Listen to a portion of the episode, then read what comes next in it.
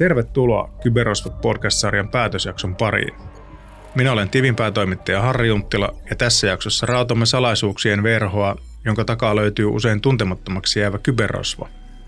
Esittelemme kyberosvojen arkkityyppejä ja pohdimme vastauksia muun muassa siihen, kenestä tulee kyberosvo ja miksi.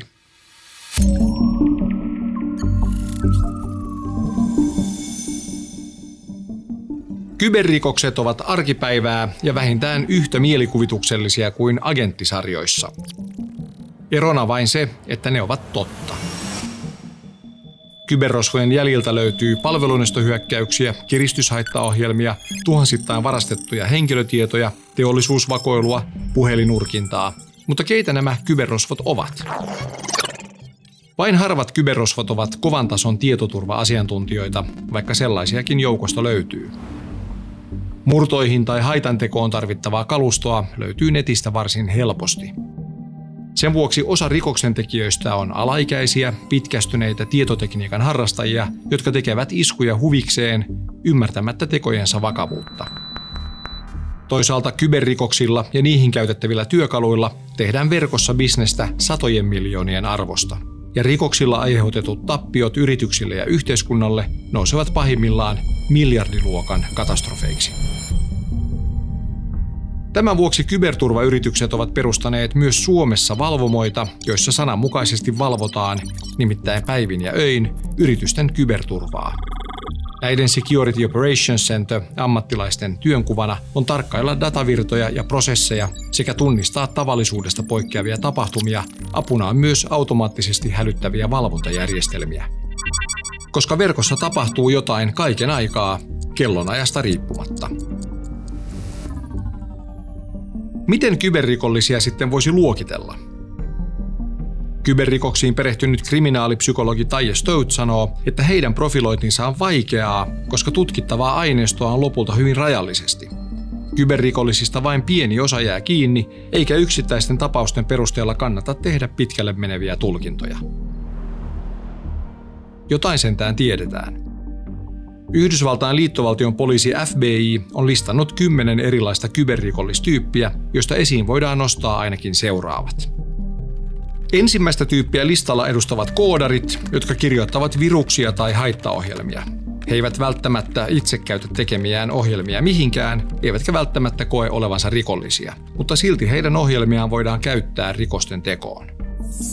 Toisena FBIin listalla ovat välittäjät ja toimittajat, jotka käyvät kauppaa varastetulla tiedolla ja myyvät sitä eteenpäin. Kolmantena ovat henkilöt ja toimijat, jotka luovat rikollisiin tarkoituksiin käytettävää IT-infrastruktuuria, kuten VPN-palvelimia ja kryptaustyökaluja. Tämän ryhmän tunnistamisen ongelma on se, että samoja ratkaisuja kehitetään myös täysin laillisiin tarkoituksiin. Neljännessä ryhmässä ovat hakkerit, jotka etsivät järjestelmien ja sovellusten aukkoja, haavoittuvuuksia tai esimerkiksi pääkäyttäjätunnuksia, joita he käyttävät itse tai välittävät eteenpäin. Kuten kolmosryhmästä, tästäkin löytyy tekijöitä, jotka ovat oikealla asialla. Valkohattuhakkerit etsivät aukkoja, jotta ne osattaisiin sulkea. Viidennessä ryhmässä ovat dossaajat, jotka kohdistavat valittuun verkkoosoitteeseen valtavan määrän liikennettä, esimerkiksi bottiverkon avulla. Kuormituksen tarkoitus on kaataa verkkoosoitteessa toimiva sivusto tai vähintään haitata merkittävästi sen käyttöä. Listalta löytyy myös phishing-kampanjoiden suunnittelijoita, laittomiin rahansiirtoihin erikoistuneita rikollisia sekä erilaisten petosten toteuttajia. Mistä nämä kaikilla mantereilla ja aikavyöhykkeillä uurastavat kyberrikolliset sitten syntyvät? Voisi ajatella, että taitava IT-osaaja on edelleen niin arvostettu ammattilainen, että hän löytää työtä, toimeentuloa ja arvostusta ilman rikollisia keinoja. Mutta onko näin? Kriminaalipsykologi Taija Stöytin mukaan kyberrikolliset ovat usein tavallisia rikollisia järjestäytyneempiä. He toimivat ryhmässä tai jopa organisaationa, jossa sen jäsenille on määritelty erilaisia rooleja ja vastuita. Eräs rikollisuuteen kannustava tekijä voi olla juuri tämä yhteisöllisyys tai joukon paine. Toinen erottava tekijä suhteessa tavallisiin rosvoihin on kyberrosvojen toiminnan kansainvälisyys. Verkossa rikoksia tehdään valtioiden rajoista piittaamatta ja samaan tapaan itse rikolliset toimivat sekä fyysisesti että virtuaalisesti eri puolilla maapalloa. Toisaalta Stout kertoo, että tutkimusten mukaan ryhmässä toimiminen ei näyttäisi suoraan korreloivan kyberrikosten tai hyökkäysten tehon kanssa. Eli suuri ryhmä ei automaattisesti takaa suurta vaikuttavuutta tai tehokasta rikosta. Eräs kyberrikosten erityispiirre on piilorikollisuus, eli paljon rikoksia jää kokonaan tulematta päivänvaloon. Esille tulevat tapaukset saattavat olla vain jäävuoren huippu. Rikoksen uhri saattaa tuntea häpeää, eikä tämän vuoksi ilmoita teosta poliisille, vaan kärsii vahingot hiljaa ja vaieten. Syitä voi olla useita. Yksi mahdollinen on ajatus omasta hölmöydestä. Vaikka minua oli varoitettu, silti avasin sen videotiedoston. Kyberrikolliset eivät käytä aseita tai väkivaltaa. He toimivat verkon kautta, kasvottomina ja joissakin tapauksissa ilman minkäänlaista kontaktia rikoksen uhreihin. Kyberrikos saatetaan toteuttaa mainehaitan aiheuttamiseksi, tilatuksi kostoksi tai pelkästään epäluulon herättämiseksi. Jos rikolliset tuntisivat myötätuntoa uhrejaan kohtaan, rikoksia tuskin tehtäisiin tai ainakin niiden määrä vähenisi dramaattisesti. Kyberrosvon helpompi jättää uhrin kärsimys huomiotta? Stoutin mukaan kyberrikosten motiivina näyttää usein olevan rahan hankkiminen. Rahaa ryöstetään toki edelleen myös tavallisin keinoin, mutta kun käteisen käyttö on vähentynyt ja raha on entistä useammin bitteinä verkossa, on luonnollista, että rikoksetkin ovat siirtyneet verkkoon. Verkossa rahaa voi siirrellä anonyymisti ja varastetuilla rahoilla voidaan rahoittaa muuta rikollisuutta tai terrorismia tai hankkia kybertyökaluja vielä järeämpien rikosten tekemiseen. Tässä Kyberrosvot podcast-sarjassa on käsitelty hyvin erilaisia kyberrikoksia. Joissakin syylliset on saatu kiinni, toisissa ei. Kaikki sarjassa kuvatut rikokset ovat olleet hyvin erityyppisiä. Niitä voi luokitella rikoksen haittaasteen tai rikoksen tekijöiden kautta. Myös tekijöiden taustaa ja sukupuolta on tutkittu, mutta tulokset ovat monisyisiä. Esimerkiksi sosiaalinen tausta tai koulutustaso eivät näytä ennustavan sitä, kenestä tulee kyberrikollinen. Rikoksia on tehneet yhtä lailla työttömät kuin töissä käyvät, koulutetut ja itseoppineet harrastajat. He ovat usein impulsiivisia ja piittaamattomia tekojensa seurauksista. Heidän käytöksensä on riski ja toisaalta huomiohakuista. He haluavat yhtä aikaa pysyä piilossa ja olla näyttävästi esillä. Maailman tunnetuimpien kyberrikollisten listalla on hyvin vähän naisia, mutta kriminaalipsykologi Taija Stout muistuttaa, että tästäkään ei kannata vetää äkkinäisiä johtopäätöksiä. Miehet tekevät enemmän rikoksia kuin naiset, joiden osuus kaikista Suomessa vankeusrangaistusta kärsivistä rikollisista on vain 8 prosenttia.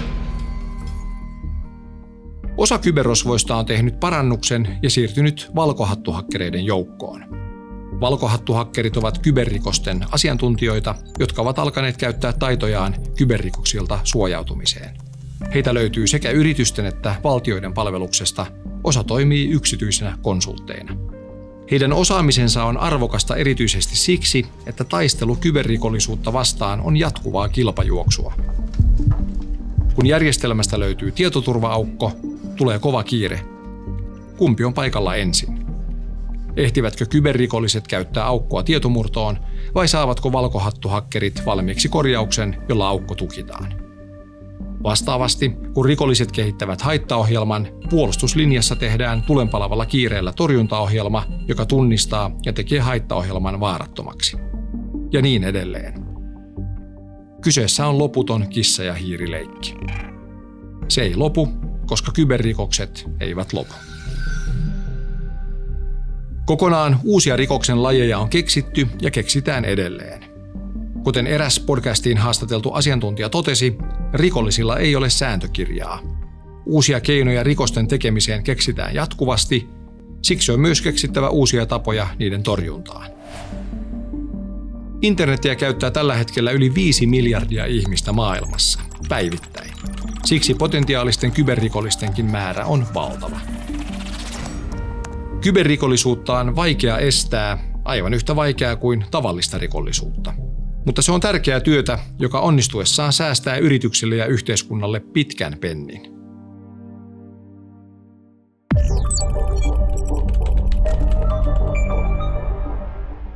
Minä olen Peter Nyman ja vakiovieraanani studiossa on tuttuun tapaan DNAn tietoturvaliiketoiminnan pomo Juho Saarinen. Tervetuloa.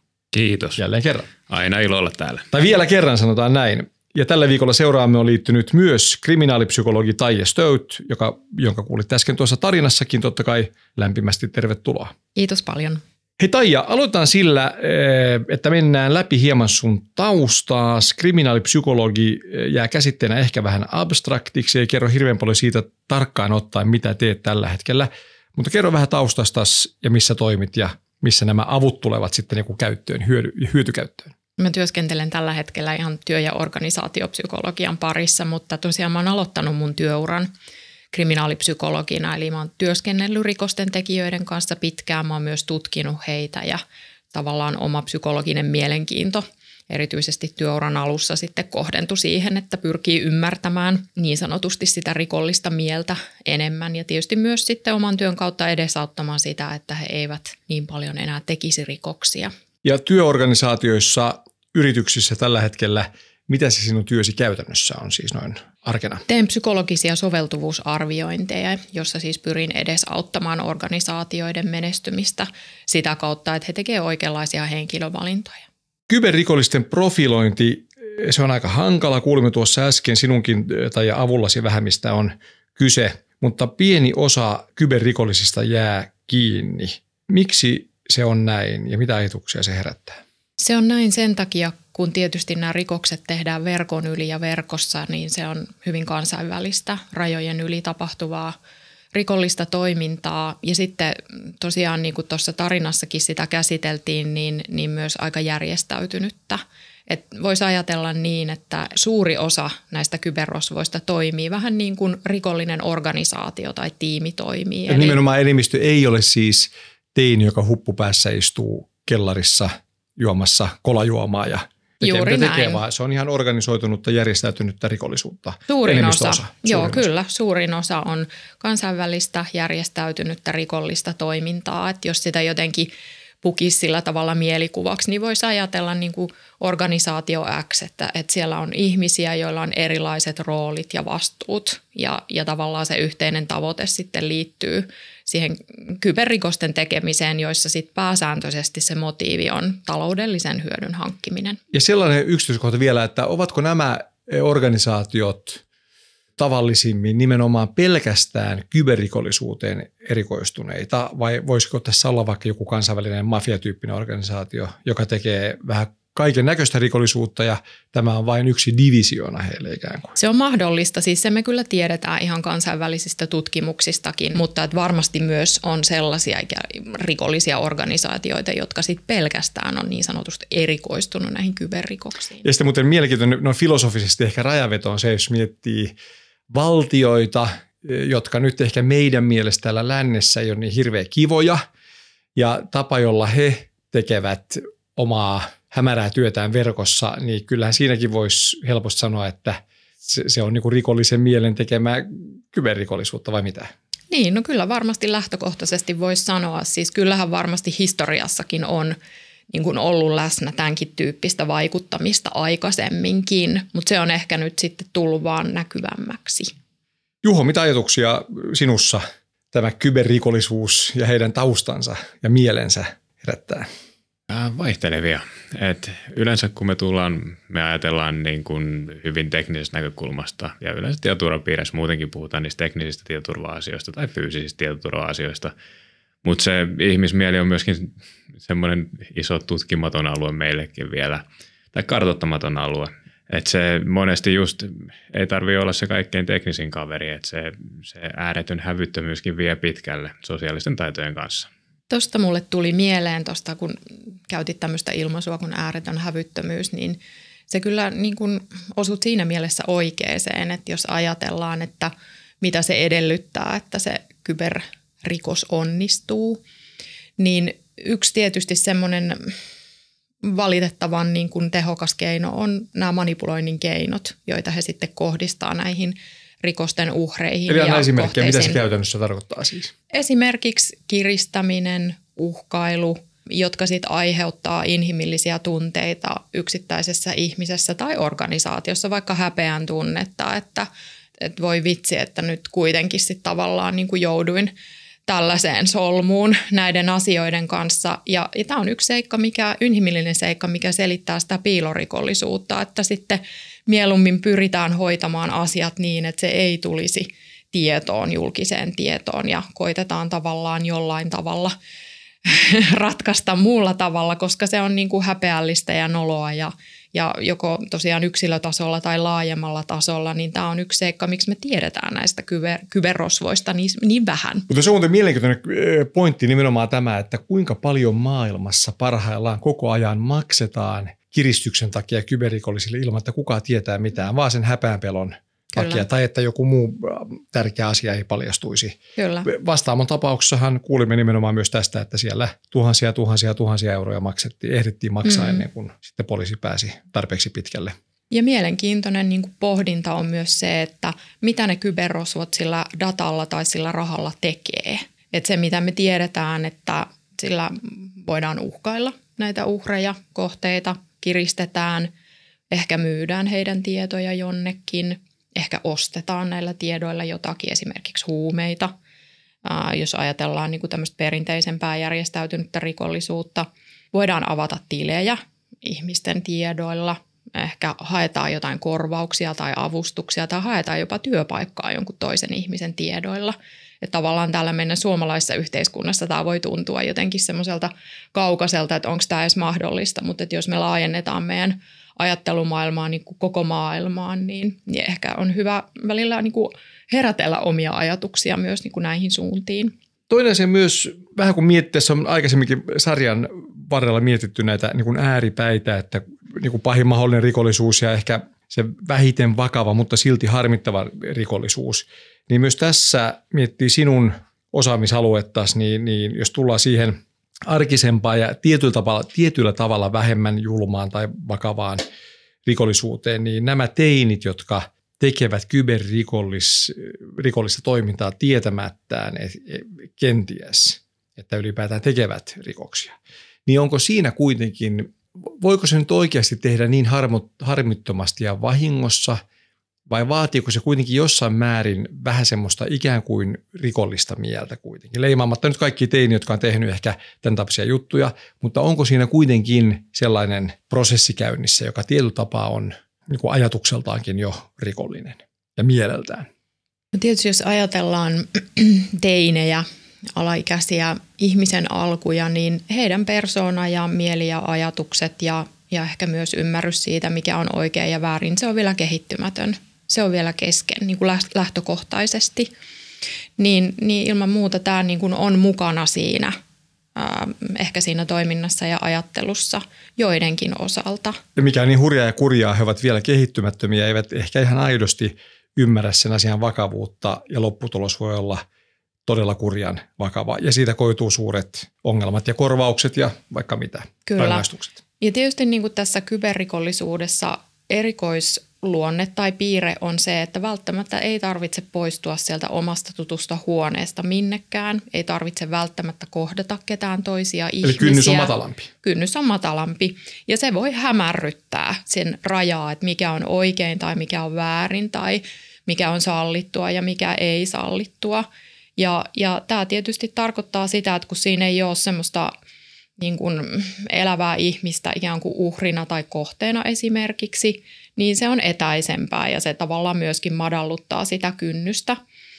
Niin se on vaikea tuntea silloin myöskään niin kuin empatiaa ehkä niin. uhria kohtaan, jos koskaan kasvatusta tai fyysisesti Kyllä. ei tapaa. Kyllä, että jos ajatellaan, verrataan näitä kyberrosvoja muihin, vaikka nyt ajatellaan, että siellä on motiivina vaikka se taloudellisen hyödyn, hyödyn saavuttaminen, niin jos ajatellaan muihin vaikka talousrikoksiin, niin yleensä täytyy tehdä jollain tavalla enemmän eforttia sen niin kuin tavallaan – saavutetun hyödyn eteen ehkä täytyy poistua sieltä omasta huoneesta. Voi olla, että täytyy käyttää vaikka jotain asetta tai astaloa ja voi olla, että täytyy kohdata se toinen ihminen. Mutta mut tässä rikoksen muodossa sitä ei tarvitse tehdä. Se on aika poikkeuksellista.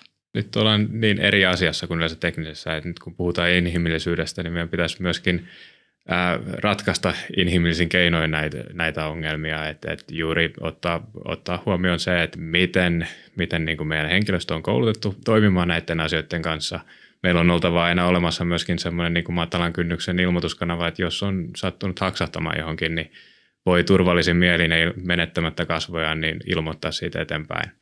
Myöskin meidän pitää pystyä suunnittelemaan niin kuin meidän ympäristöt, organisaatiot siten, että ne kestää myöskin tällaisia tilanteita.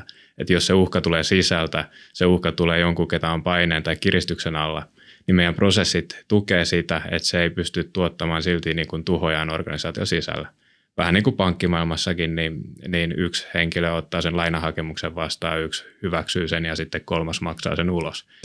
Tällaisia checks and balances ikään kuin niin hyvässä poliittisessa järjestelmässä, että kaikki valta ei ole sillä yhdellä, vaan siinä tarvitaan monta toimia, jotka yhdessä sitten sen lopputuloksen saavat aikaiseksi. Me ollaan puhuttu tästä, että se tyypillisin motiivi on se taloudellisen hyödyn tavoittelu, mutta mut haluaisin ehkä laajentaa myös sitä meidän ymmärrystä niistä muista mahdollisista motiiveista, koska, koska ne on niinku tärkeää jotenkin ymmärtää, että, että se uhka voi tulla niin kuin eri syistä. Niin onko niin, että niitä kuitenkin oli siis melkein puolet myös näitä muita kuin Kyllä. rahallisen kiristämisen syitä? Kyllä, joo. juuri näin. Joo, joo hy- hyvä pointti.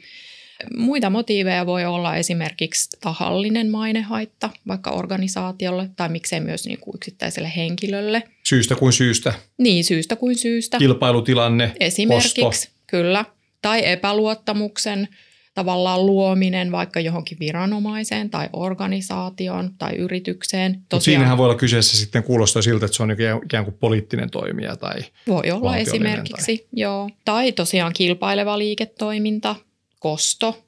Ja, ja jos ajatellaan, että on vaikka hyvin suivaantunut entinen työntekijä vaikka, tällaisiakin tapauksia me tiedetään.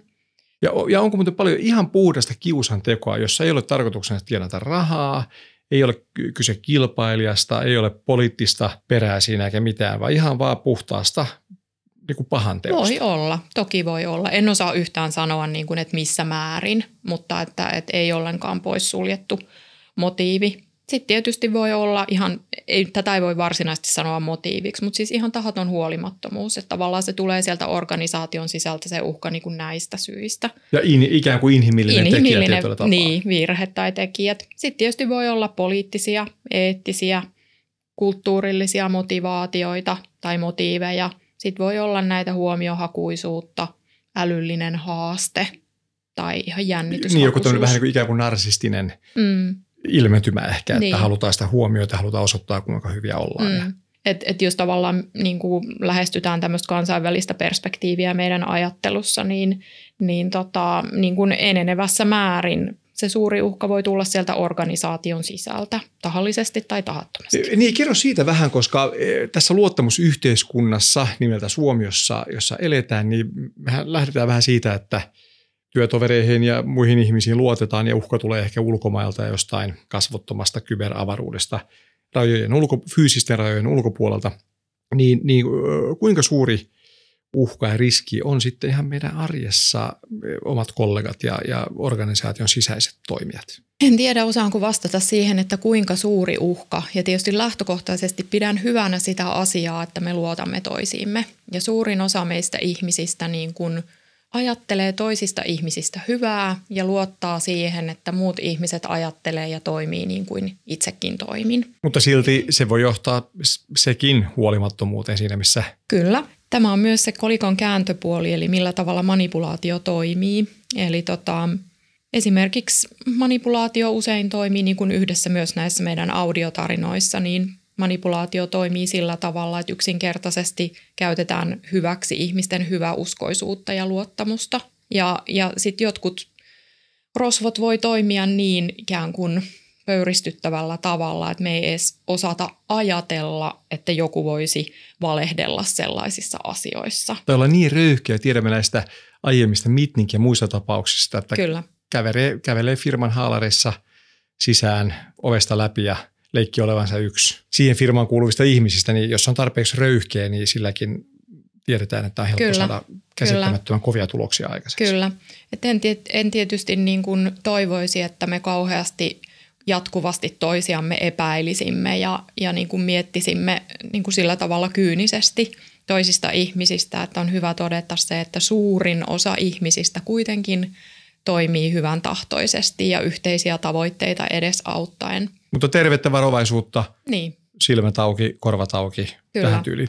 Hei, ää, niin kilpajuoksu kyberrikollisten ja niitä torjuvien kyberturva-asiantuntijoiden välillä, se jatkuu kiivaana. Suojautuminen on kilpajuoksua, mutta meillä on koko ajan totta kai parempia keinoja ja työkaluja näiden kyberrikosten torjumiseen. Niin Juho, miten me hyvikset pärjäämme tässä kilpailussa, kilpajuoksussa nyt ja, ja tulevaisuudessa? Tuossa käytiinkin hiukan niitä jo läpi aikaisemmin, että kun puhutaan inhimillisistä asioista, niin siihen on myöskin inhimillisiä ratkaisuja. Eli juuri se, että keskustellaan, luodaan sellaisia kanavia, mitkä toimii, että saadaan nämä kompromisoitumiset mahdollisimman aikaisin kiinni ja helposti, ettei niitä päästä leviämään tai jäämään piiloon. Että se avoimuus, kun puhutaan tietoturvasta, tietoturvatapaturmista, niin se on tärkeää. Myöskin se, että me suunnitellaan kaikki ratkaisut ihmisiä varten. Eli ne toimii siten, että siellä on ihmisiä joukossa. Et hyvin varmoja järjestelmiä saa, jos siellä on pelkkää tekniikkaa. Tekniikka tekee aina ne samat päätökset. Mutta kun on ihmisiä mukana, niin erinäisiä ratkaisuja syntyy.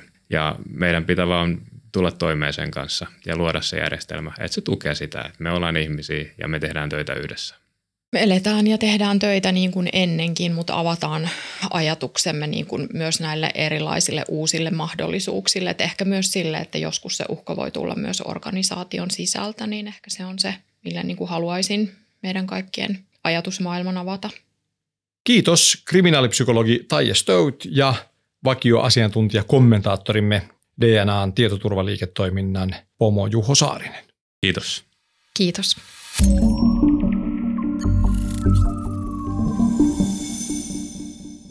Haluamme teidän kuulijoiden saavan sarjasta myös konkreettista hyötyä. Kiteytämmekin lopuksi kunkin jakson top kolme opit. Juho Saarinen, mitä opimme tämän viikon tapauksesta? Ensimmäiseksi, mustahatun eli kyberrikollisen ei aina tarvitse olla teknisesti lahjakas. Riittää, että hän on tarpeeksi hävytön. Toisena, valkohatun eli sen hyvän hakkerin avulla ymmärrämme hyökkään näkökulmaa ja voimme pysyä askeleen edellä. Kolmantena hatun nosto niille yrityksille, joissa se tietoturva on jo osana päätöksentekoa läpi koko organisaation. Apua on saatavilla, heti kannattaa aloittaa ja tärkeimpänä aina voi parantaa.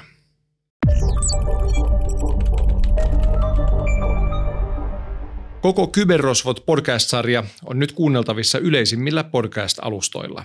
Tämän podcastin sinulle tarjosi Divi ja DNA. Tutustu DNAn tietoturvatarjoamaan osoitteessa dna.fi kautta yrityksille kautta tietoturva.